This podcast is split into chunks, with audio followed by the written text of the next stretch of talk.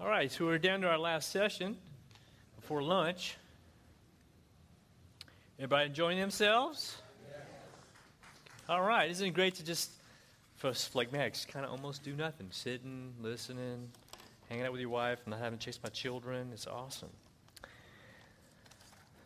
So, our last session is uh, is a little a little more serious note. You know, Melissa and I do counseling for a living, and um, for a long time, uh, you know, counseling couples was really, really, really hard because it seemed like just telling people what to do, and, and even if them wanted to know, what do I do? Even telling folks like what to do didn't seem to yield the results that I, I thought would happen. You know, we have the Word of God. God gives us the Word of God, not just to implant it into our brains, which some of us don't realize that we, we got to get it down into our heart where it really will take effect. What I was noticing is that a lot of our, uh, our clients would fight about stuff that it just sometimes seemed just so petty in some ways. You know, so we would do the personality profile, we would talk about differences, expectations, things that were getting them in trouble. But they were still triggering each other in conflicts. And, you know, as a trained counselor, I have to spend hours uh, to get continuing education hours. And so I would go to uh, different trainings to learn more and more. And both, both Melissa and I learn more and more about what's really going on with us, right?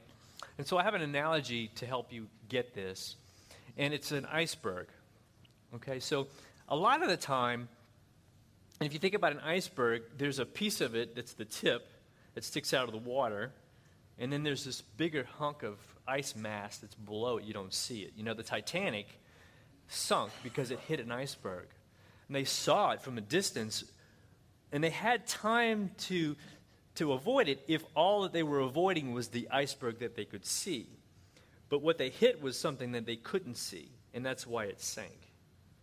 Makes sense? So, the iceberg analogy, what we're going to talk about in our last session, is really more about what's going on under the surface in our relationships. So, this section is called What Are We Really Fighting About? And what we want to introduce to you is a diagram. It's called the Structures of Healing. And this is something that we teach um, in the inner healing classes and in the, um, the work that we do. And I'm going to explain this kind of briefly. We spend 16 weeks learning this, so we just have like 10 minutes. So um, you're just going to get a snippet of it. But it really helps us to understand and really see what's happening in our relationships when we can really kind of start to dissect this. If you look at the life situation, that's just uh, your marriage, your the sexual part of your marriage, the part with the kids. So it's just a life situation, it's the context in which these things are happening. And dysfunctional behavior is really the tip of the iceberg. That's what we see. That's what we keep making each other wrong for. Our weaknesses, the things that we're doing um, not well, the, the sinful behaviors that we uh, overreact with, and things like that. Shutting down, lashing out, all of those things that we do in our marriages that are unhealthy, that we keep making each other wrong for. And the truth is, even though these things are coming at us, just like we talked about earlier with the personality test, those weaknesses that your spouse has, we tend to take them very personally. Like that Mark's lazy, or you know, those things that are not as becoming that I don't like. It's a, it's, it feels like a personal attack. And really, the truth is, it's not personal at all. It's just his stuff. And when I can start to understand the structures of healing and understand that that's just their stuff, it's not so personal. And that's the value in this. So, the dysfunctional behavior piece is the tip of the iceberg. It's the part that we see, it's the part that comes at us, that hurts us, that offends us, that um, can be hurtful. Underneath that, what drives dysfunctional behavior is emotional upheaval. Okay? And that's the emotions, and we're going to dissect that a little bit more. Underneath a lot, under the, the emotional upheaval, anytime we have emotional upheaval in our life, there's always a lie driving it. And I'm going to explain that as we go through this. And then lies are rooted in wounds. So we're going to start looking at this and kind of dissecting this a little bit for you to understand just a little bit of it. And the first thing that we want to share with you is what we call a 210 reaction. And I'm going to refer back to this as we kind of go through. A 210 reaction. A 210 reaction is an emotional overreaction. When someone makes me really angry, okay, and Uh, they hurt my feelings or make me angry. And it's something that Maybe I should be reacting at maybe a three. You know, I'm a little ticked off about it, but I'm off the charts ticked off. So on a scale from one to 10, I should be maybe at a three, and I'm like at a 13. That's a 210 reaction. I should be a two, but I'm at a 10. Make sense? Okay. So it's an overreaction. And what we want you to know about those emotions is that they're a messenger. So let's talk about emotions a little bit. Dobson wrote a book uh, when I uh, years ago. It's called "Emotions: Can You Trust Them?" And the impression he gave us was that we were sort of to somewhat, in some ways, uh, not be driven or make decisions by emotion, okay? And that's true. We don't want to make decisions by emotion. But in some ways, most of us don't really understand the purpose of our emotions. In fact, a lot of us guys, we think that sometimes we think that they just get in the way of things. But really, as Melissa's talked about, emotions are a messenger. They're trying to tell you something's going on with you. When you have a 210 reaction, again, that 2 is just a, it's a way to think about it, a 0 to 10 scale if if uh, if if um, if I'm in the store and I'm late and Melissa's looking for me and, and, and i was in the bread aisle trying to pick a bread and I'm you know phlegmatic I'm just taking my time and she starts to get anxious about that maybe it should be like a two right on a scale of zero to ten but it's like a seven instead and she notices this she's able to recognize something is going on with her that's not about me and the bread Does that make sense? So emotions are a messenger, and we want to pay attention to them. But what we tend to do instead is kill the messenger. We have a culture that tells us to kill the pain, kill your emotions, kill the pain. So we have pills for that, right? And so you'll see a doctor, and maybe that's something that you do need to do. But our, our first response to those emotions tends to be kill the messenger, right? And I, and I believe that healing and freedom actually comes through the door of those emotions. Let's talk a little bit more. I want you to really understand emotions better. Emotions, as a messenger, is positively intended for the most part. Now, we have sinful emotions. I'm not talking about those. I'm talking about emotions that drive us to do things like protect ourselves. If I put my hand on a hot stove when I was two and didn't know it was going to be hot, it would burn my hand. But I would learn immediately the stove is hot. And that pain, that messenger, tells me to preserve my finger. I don't have to think about it, it just happens, right? And in life, we have experiences that cause emotional pain. And that emotional pain, like when you're a kid and something happened, that emotional pain, like the stove, is designed to get you to do something. It's designed to get you to do one of three things to get you to run, to fight, or to freeze. To run, fight, or freeze. Now, when you're five and you're living in a family where there's maybe there's alcoholism or domestic abuse, you can't run, not far anyway. You can't hide, not for long. So you have to freeze. Right? So when we grow up in those environments, they program us to learn how to survive, and based on those three options, right? But we kill those emotions because we don't know what to do with them. Especially in a family where we don't know how to talk about issues, talk about things, talk about the emotional parts of things, because they're so out of control.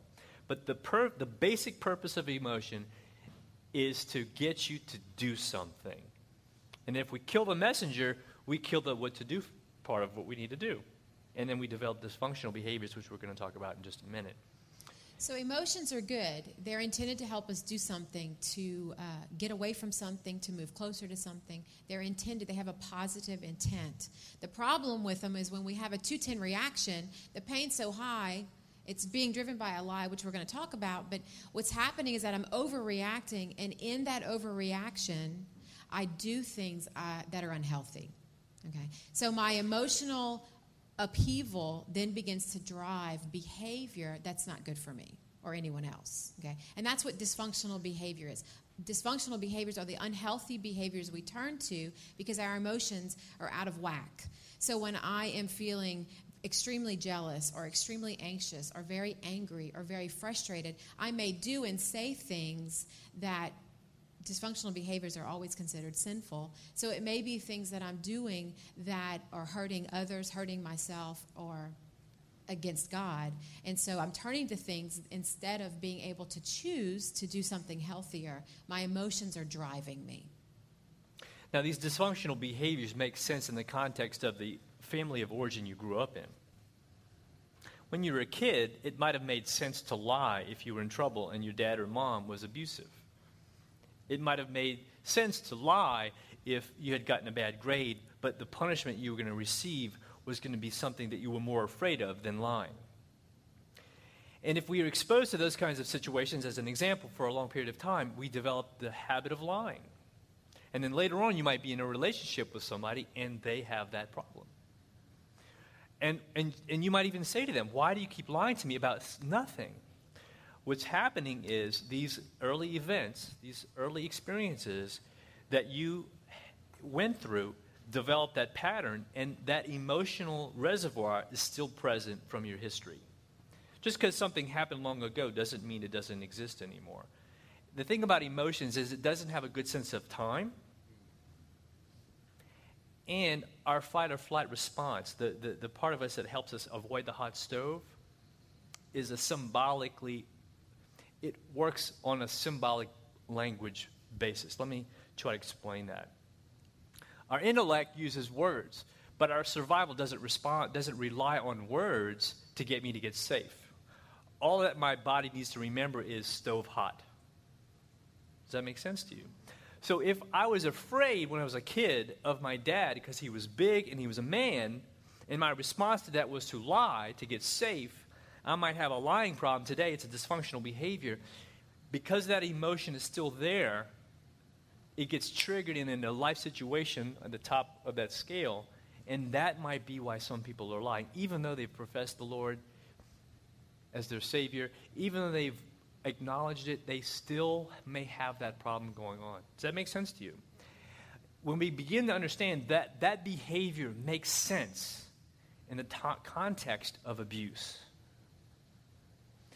If you might have been abused uh, in a sexual way when you were a kid, and there's some difficulties you may be having in your marriage, one in three girls are sexually abused today. Do you know that? One in three girls sexually abused in the context of what has happened to some of these folks, those emotional experiences still show up in the bedroom, even though intellectually you know that this person isn't hurting you. But those emotional experiences can still have a charge, as Melissa talked about. And so, what we're going to do with you guys today is help you begin to recognize where the freedoms, the next level of freedom is for you. And so it's not so confusing.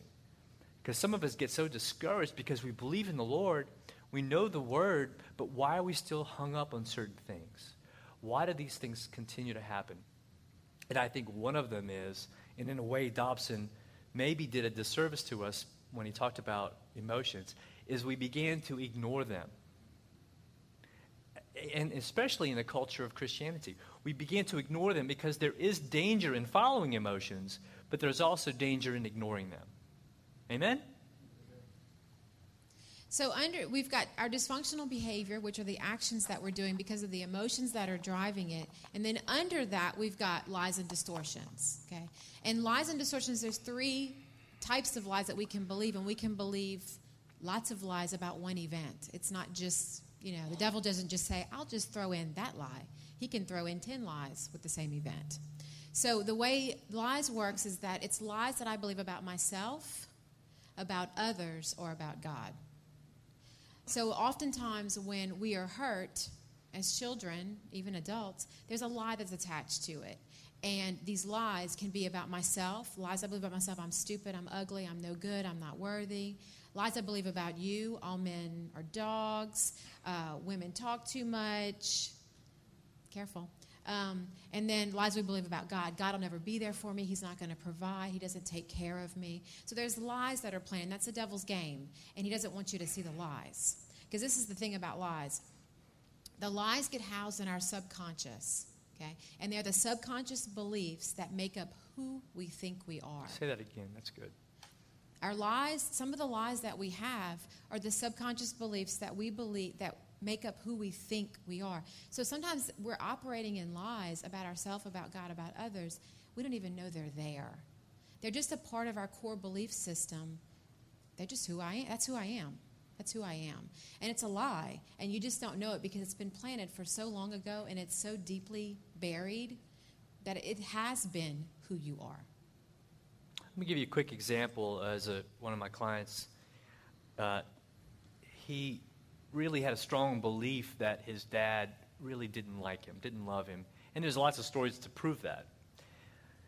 As we started to do some work and we started to explore some of the history and, and, and, and counseling, we, we began to, to take a look at some of the moments in his life where he began to believe that lie about his father. And there are lots of stories about this guy that weren't good that were real. But one of the beliefs that he had was that his dad that his dad didn't want him, that his dad had left him, that his dad had abandoned him. And as we explored the story behind what had happened to him, when he was about 11 years old, his dad was dying and in the hospital. And his dad looked at him and told him, I'm sorry, son, for dying, for leaving you. His father, in an intense moment that was an emotionally charged moment, said, I'm sorry, I'm leaving you. And from that moment, something happened in the heart of that 11 year old little boy who believed, because of those words, that his father had what? Had left him. Now, his father was chronically ill, and he had died from a disease that he had. He hadn't chosen the disease, but those words that were spoken into that boy's heart and mind that day created a belief, although it was a lie, but he believed it to be true and he walked with that up until he was 56 years old.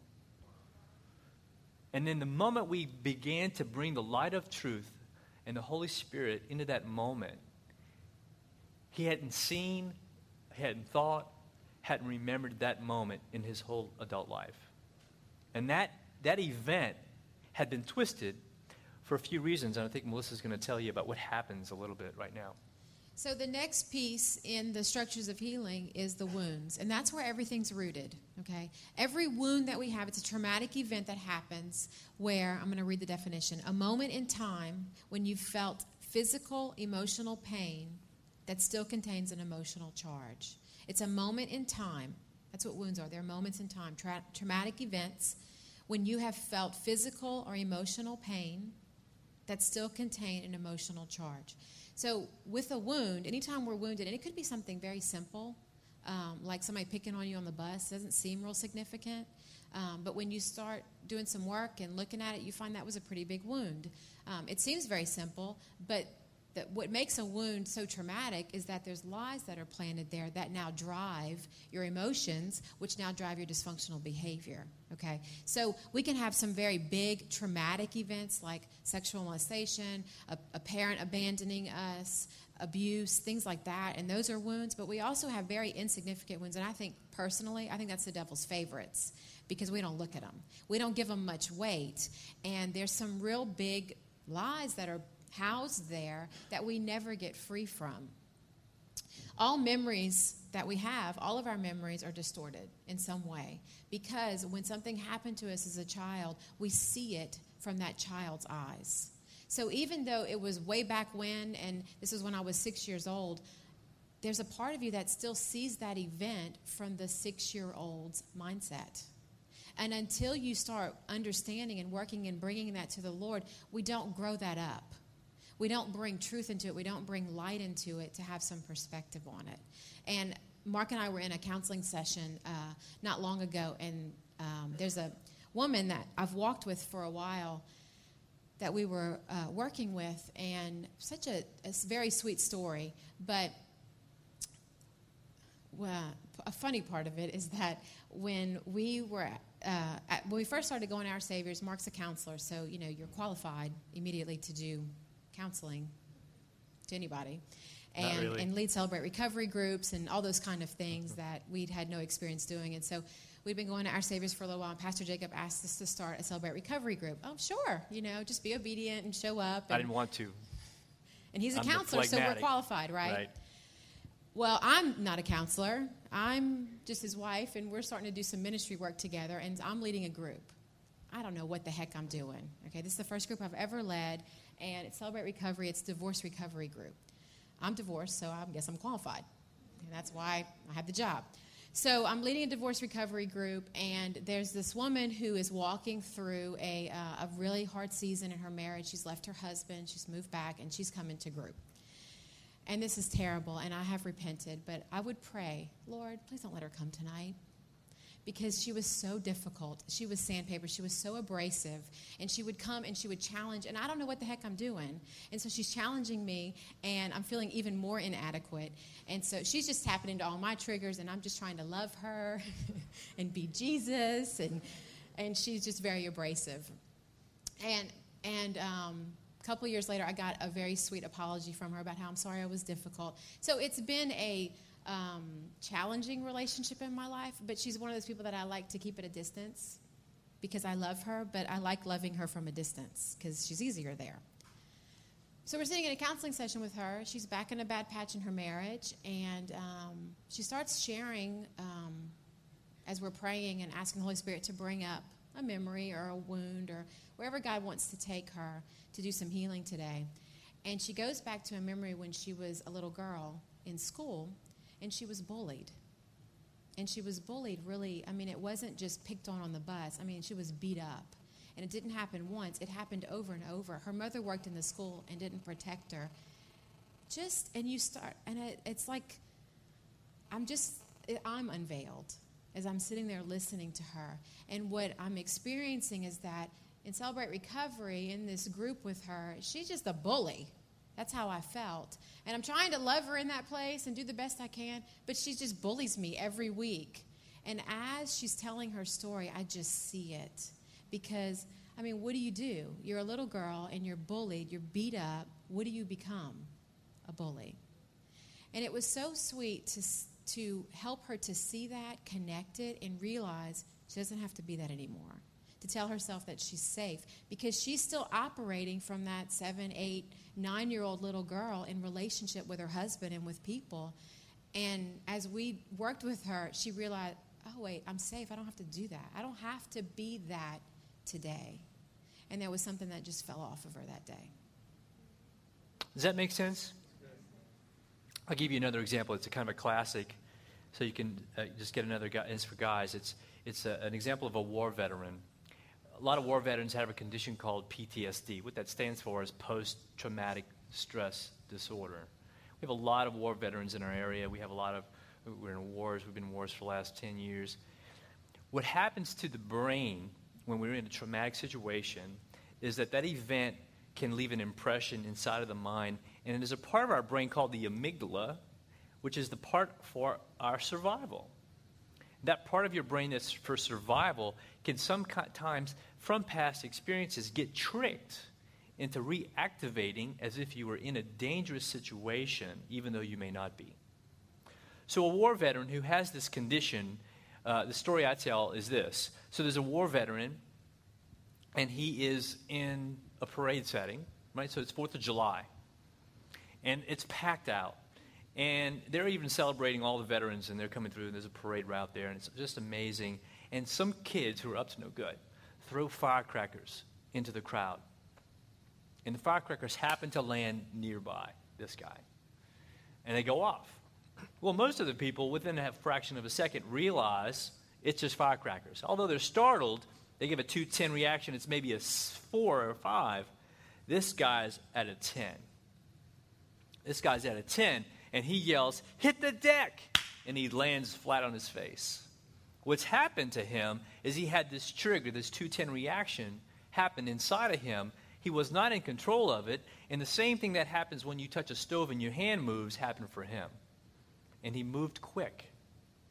In our relationships, sometimes what we're doing is we're being tricked into overreacting to each other because of some of this past stuff. And what we've discovered is, although I was born again, and on that day all things became new in my spirit, I still walk in a flesh. And in that flesh has been damage done by myself to me and by the world and my environment that I'm living in because I live in a fallen world. And my, because God has made my body in such a way to keep me alive as long as possible, and because I was in hostile situations growing up, emotionally, physically, my body responded to those situations the best it could to survive. And so, what we're doing is we're shadow boxing with things from not really the past, because where is the past anyway? It's, it's not, there is really isn't anything out there in the past. It's been written in the book of life. All it is now is a recorded event that the Lord wants to bring His truth to light so that we can become free from it. So one of the things that I said when we started this section was that, you know, a lot of times we're making things about our spouse personal. That's really not. And the truth is, is that we all have a backstory. That just like that lady I told you about in her interaction with me, she's a bully and she's, you know, kind of beating me up a little bit. But the truth is, it's just, she's got a backstory that's causing her to act this way. And I love knowing that about people because sometimes, you know, you're, I mean, we do life with people. And um, just to know that, you know, when somebody's being kind of witchy or abrasive, or it's just nice to know that most of the time, most of the time, it's not about me. It's not anything I'm doing. I'm not doing something wrong. I'm not. Sometimes we are in our marriages, but most of the time, I'm just tapping into maybe some of your stuff. And one of the things that I want to show you right now is the um, what we call core longings. And this actually comes like underneath the wounds. Okay? Our core longings are the needs that God put in us. Every human being that's ever breathed, when we take our first breath, God's planted these things in our heart. And these are the things that we need to be healthy, to be whole, to be productive. We need unconditional love. We need to have a sense of safety and security, of nurturing. We need to be affirmed. We need to have a sense of value, of worth, of significance, a sense of purpose. We need to feel like we belong. We need to feel like we're understood. And we need to have a pathway to fellowship with God. Okay. So, those are things that God put in you as a brand new baby and said, These are the things that you need. Okay, so how many got all of them? Let me see your hands. How many got all of those from your parents? So, we walk into life broken already and these needs that we need to get met. And our parents are the first representatives of God in our life, and they're supposed to be perfect people fulfilling all these things, right? Just like you're supposed to be perfect, right? For your children. And we're not. So we walk into the world broken, and we can't give what we don't have. And so, what do you do about that? God put this in me to get it met, but people can't do it for me. So, who can? Who can give you all of those things? Jesus, God. Right. And so what happens is that our core longings that are supposed to be met by God and through Him, they're supposed to come down this way. We actually start looking this way to get them met. So we're looking to our spouses to give us these things that only, only, only God can fulfill. Only God can fulfill. Now, once God begins to fulfill you in these areas, you can then give it away. Because you can't give something you don't have. Now, when we first started to realize this, we started to recognize that we had been giving our parents a hard time for things that they couldn't do in the same way we couldn't do. But we usually believe, because they're taller, bigger, and they're the adults, that they're supposed to be able to do all these things. We expect our parents to be perfect. We expect them to be like God. We expect them to be able to give things, and we interpret their lacking of giving these things to us personally. Like they're rejecting you when in fact they don't have their own self acceptance. How can they accept you if they don't accept themselves? And so we have resentments and bitterness towards our parents because we've been believing that they were supposed to be doing these things for us when in fact they couldn't. We've been thinking they've been withholding it from us our whole life. I've been thinking my, my dad was withholding affirmation from me my whole life. I thought he could up until years, just a few years ago, I thought he was literally withholding it from me. It turns out he can't. Now, once I begin to get it from the Lord, I can give it to my kids. And as I do, I can then better represent the Lord. As I follow the Lord, they follow me with me. Does that make sense to you guys? So, the core longings, these, these things that we list here, are actually, if you really um, could hear God speaking to you, it's almost as if it's his echo from heaven. So I wake up and I'm feeling really insecure today, and I just just feel yucky. I'm having, in fact, I teach a body image class, and so we don't, we're not allowed to call it fat days, ladies. It's called a BBID, a bad body image day. And um, so I'm having a BBID, and I'm just feeling insecure and yucky about myself. And what I do, what I did for a long time in my marriage, was I looked to Mark and I nailed him to the cross every day and said, Could you be my Savior and make me feel better? And I beat the heck out of him. Well, he, I mean, he deserved some of it, but because he beat the heck out of me first. But, um, but I nailed him to the cross for a long time because I needed him to be my Savior. Because if he could just say the right words, if he could just do the right things, I would feel better about me. Yeah. And that's what we do in our marriages. And that whole thing about what are we really fighting about? We're fighting about some of this old stuff, but we're looking to them to fix it. And they can't. Our spouses cannot fix it. And so if you could posture yourself in a way that when you wake up and you're having those days, that you would hear the Lord whisper and say, Hey, hey, I got what you need. It's like his echo from heaven calling you back up. And on those days when I wake up feeling insecure and yucky, it's a reminder to say, oh, I need some more. And I go up and I say, Lord, I just need you to help me feel secure today. I need you to fill me with your presence, and I have peace today about how I feel about myself because I'm not, not getting it. Instead of looking to Mark to do that, I look to the Father who is, our, is the good Father who wants to give me all of those gifts and meet those things in me. And so we talk about unrealistic expectations. And that's what happens when we take our core longings. Yeah, you can change it. We take our core longings and we put them on our spouses, they become unrealistic expectations. What I had to learn, uh, although we're not off the hook, so she goes to the Lord and she experiences and begins to experience healing and wholeness, it doesn't get me off the hook. What we do for each other is we walk into the deep waters, in some cases, talking about past experiences that we've had, so that the two of us can begin to discuss what happened. And that emotional pain that most of us are avoiding is actually waiting for you to give it attention so it can go away. Most of us think that if I go there, I'll get stuck there and I can't get out. Okay? In some cases, if you feel that overwhelmed over some issue from the past, that's what, that's what the Lord has equipped me to do, is to help people walk in and walk out. Okay? So that you don't have to walk back.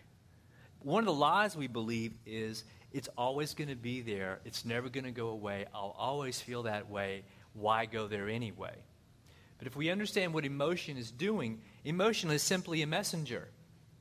And when you've heard the message, you have to you then don't need to send a message anymore. Back in World War II, when the US signed a peace accord with Japan after we had bombed them, there were many pockets of fighting still going on. In the South Pacific, there were these little islands called atolls. And there were Japanese and U.S. soldiers that didn't have communication devices who were still at war with each other. Some, for months, didn't realize that the war was over. They hadn't gotten the message. And in many ways, our brain, the amygdala, the part that I was talking about, that gets tricked into believing what's going on right now is really something that it thinks is going on from the past. When the message from that event finally gets to loop through your mind, and make the full pass all the way up to your awareness, the messenger can then quiet down. You see, as long as I'm not touching the hot stove, there's no reason to move my hand.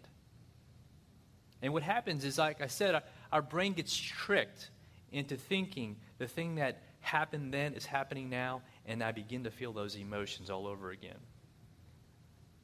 So, as we begin to posture ourselves before the Lord, he begins to bring truth to these wounds. So, when we talk about unrealistic expectations, if you remember um, yesterday, one of the things we talked about how do you get from disillusionment to commitment? And I said that God made your spouse the way He did for a purpose, which was one of the reasons is to finish the unfinished business in your life. This is what we're talking about because God gave your spouse with all the wounds, and there's no accident. There was not a surprise. He doesn't not know what your spouse went through when He gave you to each other. And so, when you, this whole idea of going into the deep water, it's meeting each other where you're at and letting God do that work as you go into the deep water with each other to finish that unfinished business. That's what that's about. And so when we go into the deep water, it's not about putting unrealistic expectations for them to be our Savior, it's just joining them, joining hands, and walking it together. It's just somebody on your team to finish that stuff. And I want to share a story. Um, it's called my radiator story. Um, just to kind of show you the structures of healing and how this works on the turn it back for a second. Yep. Okay, so we have a family of seven, and um, one's out the house now, but this was years ago. I still had a baby in diapers, and um, so we're it's morning, and it's crazy. We're packing lunches and getting people ready and ironing clothes. She's trying to- multitasking, yes, and trying to, and he's sitting somewhere. Right. And um, so it's just a crazy morning as usual, just trying to get everybody out the house to school and to work. And, and I'm, I'm leading groups right now, and so I'm trying to get baby dropped off and back home to get ready for the ladies that are coming. And so it's just crazy, okay? And um, as he walks out the door, uh, you need to put water in your radiator. And he's gone. That's what I told her. I was running late. And that's what he says as he walks out the door. And I'm like, what? Well, I had a, a major emotional upheaval, 210 reaction. Okay, not to him, just to myself, because I start running the script. I thought everything was fine. I start running the script. I do this, I do that. He can't take care of this. He's been sitting on his butt all morning. I'm, you know, just running the script. So I'm having a 210 reaction. I'm furious. I'm furious. And so my dysfunctional behavior is I'm not going to talk to him the rest of the day. Punish me. He's certainly not getting any tonight. And I'm not calling him. I need to put water in my radiator, and I don't know. I don't even know where the radiator is in my car, nor do I want to know where the radiator is. So I'm calling my dad I'm looking for the and easy way. asking how to put water in the radiator because I'm not calling him. So I'm furious. Okay. So as I'm driving um, to drop off baby, I've got water in the radiator in my heels, all dressed up, trying to put water in the That's a radiator. woman. Um, driving to drop the baby off, and I'm trying to come back to lead a group and a prayer group, okay? And I'm a mess. I'm furious, and so I'm like, okay, I gotta get this, gotta get this fixed. And I know enough to know, if you want to turn that Which way? I know enough to know now because I have some tools, the next one, um, about what to do. And so the first thing that I start to do is I'm driving home and I've had my moment with myself.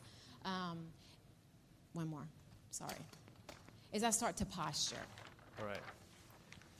I notice I'm having a 210 reaction. I notice that, yeah, I should be a little ticked off because just moronic that he would run at the house and expect me to do this.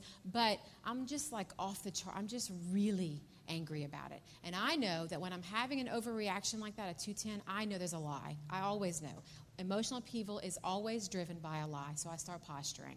So I'm driving home. I'm crying all the way back, mascara running down my face because I'm so angry. And I start posturing and saying, okay, Lord, what is this? What's underneath this? What's going on? Show me, show me, show me. So I start asking questions. And that's what posturing means. It just means asking. Ask Him. Ask Him to show you what's driving this behavior, what's making me feel this way, why am I overreacting? I just start asking questions. And as faithful as He is, and as quickly as He will be sometimes, He starts to show me immediately the lie that I hear is that men will never take care of you. And I have a history of that. I've got lots of evidence to prove that. My, I love my dad, he's a great man, um, but he was my best friend growing up, which doesn't make for a, a good dad to take care of you because now you're just buddies. Okay? And um, so that's the lie. Men will never take care of you. And I've got boyfriends and a past that proves that lie. Okay? But Mark's taking care of me, so it's not lining up, but today he didn't take care of me. So I'm tapping into that old lie and all that junk that goes with it. So I asked the Lord to show me what's this rooted in. He brings back a very clear memory about a time when um, I was having to go find my dad in the back roads of New Iberia. And it's just that picture of wait, who's supposed to be taking care of who? And I'm taking care of him. He's supposed to be taking care of me. So I'm crying, I'm all snotty, driving home, and seeing all of this. And I just, in that moment, just invited Jesus, Jesus, just speak to this. And all I heard him say, but it was just enough to bring peace to my heart, was that I've always taken care of you. I've always taken care of you. And there's a man who's always taken care of me. And so it starts to bring everything back down. And I start recognizing and walking in victory. And this is the thing, this is why I wanted to talk about this right here, because he's not off the hook. Okay? He's not off the hook.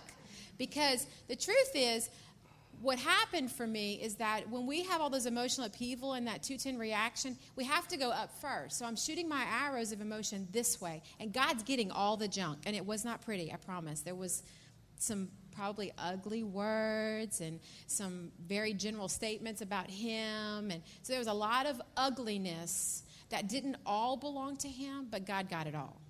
So I give all of that this way. He brings peace and healing to my life to my heart so that I can now go back in a healthy way to Mark with a realistic expectation instead of an unrealistic expectation. So now I can go back with a healthy boundary and say, hey, let me tell you what happened today. Tell him the story, all the yuck, okay? And he didn't get all the stuff with daddy and boyfriends and past husband. He didn't get all that. He just got his, which was, I do this, I need you to do this. When you take care of the car, it makes me feel taken care of. And I want you to do that for me. And he was so okay with that. He was so able to hear it because I did it in such a way that he could hear it. But when we come at each other with all of that junk and all of the emotion, and I mean, our first reaction is just to get defensive. And we can't hear anything the other person's saying. So the key with emotional upheaval, can you go back one? Which way? One down. Is that you have to shoot the arrows the right way Every wound is attached to a core longing because all I'm trying to do is get something met. When I'm wounded, that's the devil's opportunity to come in and take something that God was supposed to fill, people broke. Make sense? So I want unconditional love. I get wounded by a father who touches me in an inappropriate way. That's a legitimate need, a legitimate core longing that I had. It's a wound. Every wound's attached to a core longing. So, what's the core longing I was looking to get met? Um, I don't know, possibly in that scenario with the radiator, it was a sense of security, to feel like I'm taken care of. So I look at that. I let Jesus bring that into my life. I've always taken care of you. And then I start to walk in healing, truth, peace and comfort, no more emotional upheaval. And now I have empowered living to choose to respond instead of react. So in my dysfunctional behavior, I'm reacting. I'm just reacting to people. It's external. I'm just turning around and giving it back. But when I get healing, I can now choose to stop and say, okay, you don't need to get all that stuff. That can go this way. And now I can choose to set a healthy boundary and speak about it like this. Isn't that good? Isn't that good? So I want you to. Uh, the hardest part is this emotional thing, and it's it's about if you have a spouse. Some spouses can go in the deep water, some can't because of their own stuff. It's Jesus that you're inviting into the deep waters. It's Jesus that's inviting you to go into the deep waters with Him. He's wanting to take you there. That's where more freedom comes, guys. That's what you can't you can't add on to a foundation that's broken and our foundational the parts of us, those wounded parts of us, God wants to heal. If you think about the leper or anyone that got healed, they had to bring what was broken to the healer. When we go to church service and we go to a healing service, we might point to a physical illness that we have, some disease, maybe somebody's sick. We'll bring that to the Lord, but do we really bring our real brokenness to Him? If we could be honest with ourselves, we generally don't trust Him the same way we don't trust each other. And so we, you know, the leper, what did he have to do? He, he had a disfigured hand. He was the AIDS patient of his day. The Lord asked him to extend your hand. And then healing came. It's when we extend to him and he invites us he says, Do you want to be healed? And he wants to know if you really want to or not. He's going to give you the option. You don't have to get healed. And we extend our brokenness, we extend the parts of us that were hurt, injured, harmed. We bring that to Him, and Melissa and I have ex- personally experienced this. There is more freedom, there's more healing truth, peace, and comfort, and empowered living we have to take off our religious masks, at least with the Lord. I mean, come on. He knows it's back there. Stop playing church. Get real with yourself. Get real with someone else. And allow the Lord to bring real, lasting change for you. Does that make sense to you guys? So, I'm going to talk uh, one more point I'm going to make, and it has to do with change. And so we'll kind of tie some of these things up.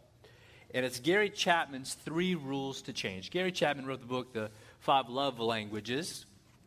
You ever heard of that one? I, I, kind of think the five love, love languages can get us into trouble because we sort of like place expectations that now that you know what I need, then you should be able to meet it. Doesn't work too good. It didn't work for me. Maybe it worked for you. But there's something that he said that I think is really uh, helpful and helpful to me. He said, Some things they, that's your spouse, can change and will. Say that with me. There's some things my spouse can change and they will. Okay, guys, the toilet seat, that's, a, that's got to change. There's no excuse for the toilet seat thing. Okay, some things, say it, some things my spouse can change and will. Now, you can't decide when that's going to happen, it just will happen. Some, say this one, I'll say it again, the second one.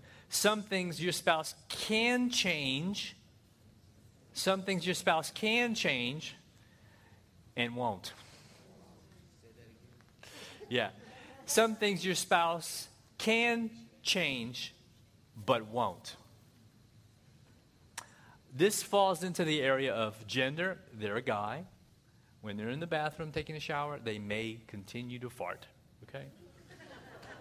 It's just probably not going to change. It's just fun to us. Okay? It's our own personal instrument. Okay? Some guys play guitar, other guys play the, the tuba. You know what I'm saying? So some things your spouse can change and just won't. Right? The last one is some things they just can't change.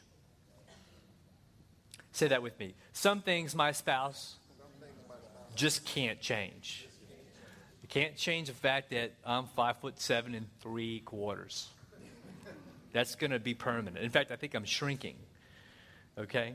So let's say it again. I want you guys to remember this. Some things my spouse can change and will. Example, toilet seat. Some things my spouse can change, and, won't. Some things my spouse just won't change. They can't. Y'all got that? So, as we have presented just the information about uh, gender differences, as we talked about personality differences this morning, and then we talk about the deeper things, which is the stuff under the surface.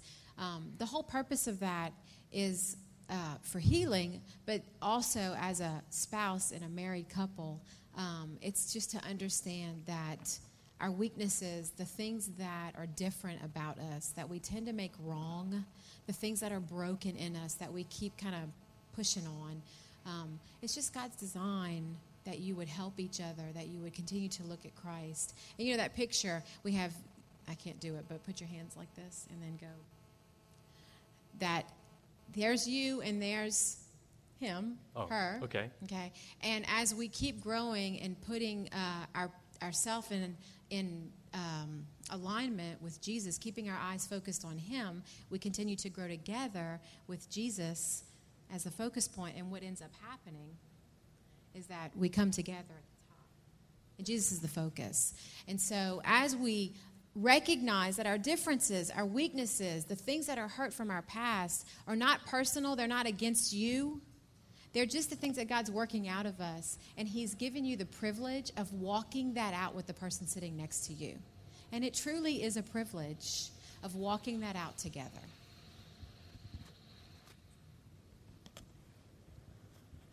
You guys, so you guys have the serenity prayer on overhead. If you do, you should have it in your booklet.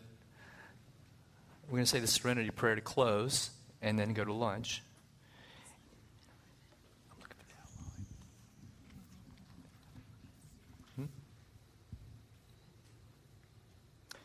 So let's read it together. Now, what I want you to do is, is uh, change the words a little bit and say, I'm going to say it first God, grant me the serenity to accept the things I cannot change in my spouse.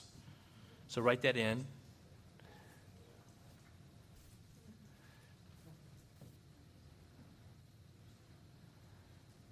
The courage to change the things I can in myself. And the wisdom to know the difference. Okay, so once you got that, we're going to read it together, the edited version. You got it? Okay, because we got to like be a little specific here, right? So let's. Uh, I'll lead and we'll say it. This is our closing prayer, and then we'll go to lunch. God, grant me the serenity to accept the things I cannot change in my spouse, the courage to change the things I can in myself and wisdom to know the difference, living one day at a time, enjoying one moment at a time, accepting hardships as the pathway to peace, taking, as he did, this sinful world, as it is, not as I would have it, trusting that he will make all things right if I surrender to his will, that I may be reasonably happy in this life and supremely happy with him next. Forever in the next, amen and then goofy name. Okay. Yep. All right. How many y'all join Mark and Melissa? Come on. Give... what we're going to do, just let me give you a little bit of instruction about lunch. You just need to stay where you are. They're going to bring your lunch to you, okay? But I want to just pray and then we can eat. Is, all right? Father, we just thank you so much for God, just Mark and Melissa and the gift that you've given them to help us. Lord, I, I know for my, my wife and I that we just feel so blessed that we can have conversations and, and discuss things uh, through this. And Lord, I just pray you would just bless every marriage, every person that's thinking about marriage, all those that are single and hoping for marriage. We just pray you'd bless this food and our time together in Jesus' name.